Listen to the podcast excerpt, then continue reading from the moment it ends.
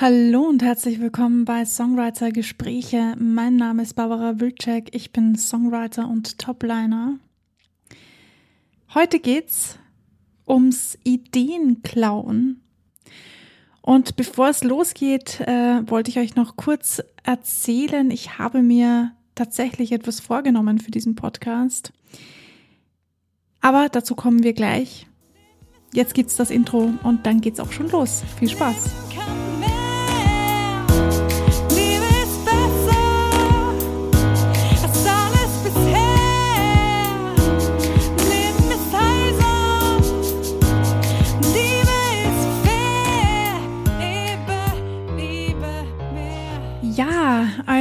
Ich habe ja meinen Podcast vor längerem schon gestartet und ähm, habe meine Folgen immer aufgenommen, wenn es für mich gerade gepasst hat.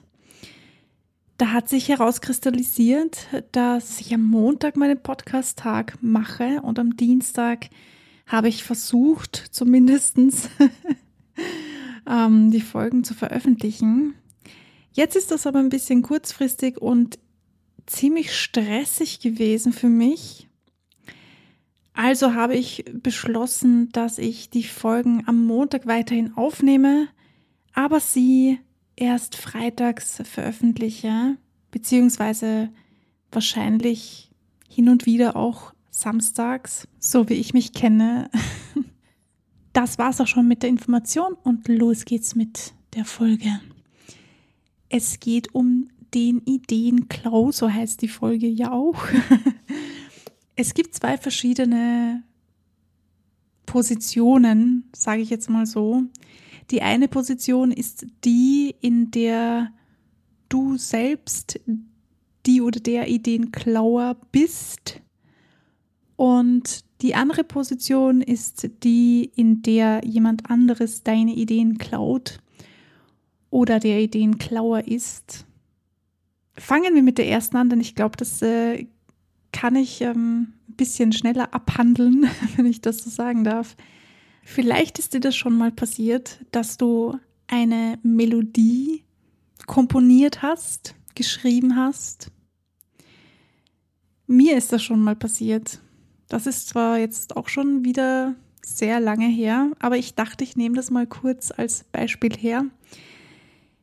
Ich habe somit, puh, ich habe ehrlich gesagt nicht mehr so wirklich Ahnung, wie alt ich war, aber ich schätze mal so hin mit ungefähr 16 Jahren am Klavier mm, eine bestimmte ähm, Akkordfolge gespielt. Also nicht so sehr die Akkordfolge ist das, sondern die Art, wie ich diese Akkorde gespielt habe, hat eine bestimmte Melodie ergeben. Und ich habe keine Ahnung, woher ich diese Melodie hatte oder wie ich diese Eingebung hatte, aber ich hatte sie und ich habe am Klavier dann immer wieder diese Akkordfolge gespielt und fand sie eigentlich sehr schön, aber irgendwie ist nie wirklich was daraus geworden, aus welchen Gründen auch immer, ich weiß es nicht.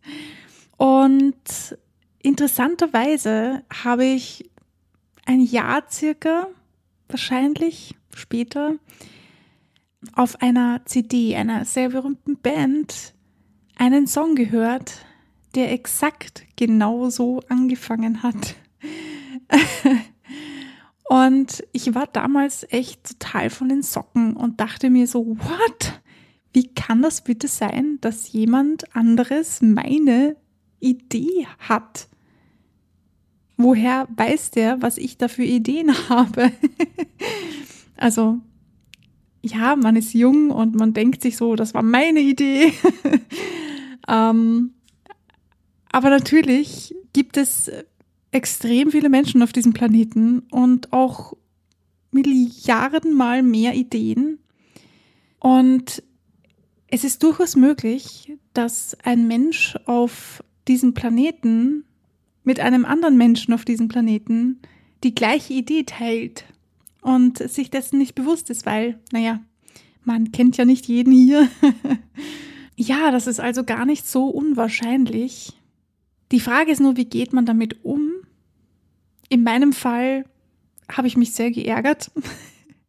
Aber andererseits dachte ich mir dann, Moment mal, wenn so eine berühmte Band genau das, die gleiche Idee schreibt wie ich, dann kann ich ja nicht so schlecht sein damit. Und im Endeffekt ist das dann auch für mich die Lösung der Dinge gewesen, denn ich habe eh nichts daran ändern können und ich wollte nicht für immer wütend darauf sein. Also habe ich mir gesagt, okay, Barbara, ähm, du hast zwar diese Idee gehabt, aber offensichtlich jemand anderes auch.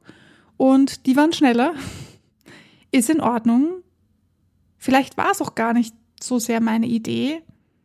Wie auch immer, man das dann im Nachhinein sich zusammenbastelt in den Erinnerungen. Aber für mich ist das dann auf jeden Fall geklärt gewesen und ich dachte mir, na gut, dann muss ich halt das nächste Mal schneller sein oder ja, oder mir einfach andere Ideen ausdenken, andere Melodien ausdenken und sowas kann mal passieren. Mir ist das ähm, etwas Ähnliches ein wenig später wieder passiert mit einer sehr bekannten, sehr berühmten Sängerin, die auf ihrem Album, das sie gerade veröffentlicht hat und das ich mir gerade gekauft hatte, einen Song drauf hatte mit einer Melodie, die in der Mitte des Liedes gekommen ist und ich mir dachte, woher kenne ich diese Melodie? Die kommt mir so mega bekannt vor und ich dann drauf gekommen bin, ich habe so eine Melodie geschrieben. Allerdings fand ich sie nicht so gut und habe sie deshalb nichts, äh, habe diesen Song nie fertig geschrieben oder habe da nicht wirklich sehr viel daran gearbeitet. Und sie war auch nicht exakt gleich. Sie hat ein bisschen anders geendet oder sie hat an manchen Stellen ähm, ja anders geendet, wenn man das so sagen kann. Das Fazit daraus war allerdings, dass ich ähm, mir dachte, nun gut, das ist jetzt das zweite Mal, dass mir sowas passiert. What the hell is wrong with me, you know?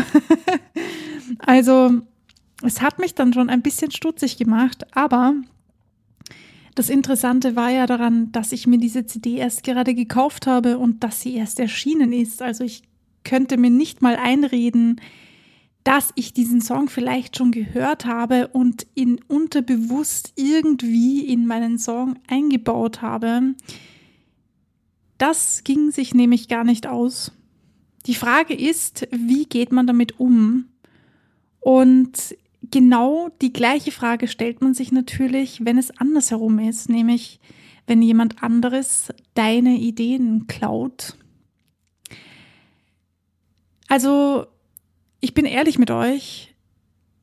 Ich bin so ein, ein Ideenspreader, sage ich mal so. Ich habe relativ oft relativ crazy Ideen oder zumindest Inputs, die ich immer wieder in den Raum werfe oder Leuten einfach ähm, an den Kopf werfe und sage, warum machst du nicht das?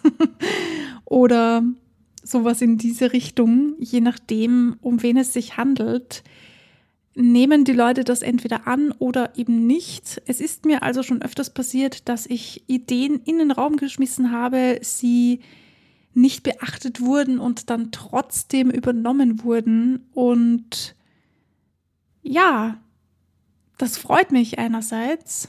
Andererseits freut es mich halt dann weniger, wenn die Leute nicht mehr wissen, dass das von mir gekommen ist. Das ist also so ein zweischneidiges Schwert, aber dann musst du für dich bitte selbst herausfinden, was ist dir wichtiger? Ist dir das wichtig, dass die Leute wissen, dass das von dir ist, oder ist dir das einfach wichtiger, dass du anderen Menschen irgendwie dabei helfen kannst, ihren Weg zu finden? Für mich persönlich, ich gestehe, mir ist beides wichtig ich helfe irrsinnig gerne Leuten, ihren Weg zu finden und neue Ideen zu finden. Aber ich fände es auch ganz nett, wenn sie dann hin und wieder zu mir kommen und sagen, hey Barbara, danke, dass du damals diese Ideen in den Raum geworfen hast, denn das hat uns dazu gebracht, dieses oder jenes zu tun, was auch immer das war. Es fühlt sich einfach gut an, wenn man hin und wieder so ein kleines Dankeschön bekommt. Ihr wisst, was ich meine. Jetzt aber zurück zu dem Thema, wenn jemand deine Ideen klaut. Ich denke, das ist ein Komponisten-Musikerleiden, dass man Angst davor hat, etwas zu schreiben, das dann geklaut wird, sage ich jetzt mal so.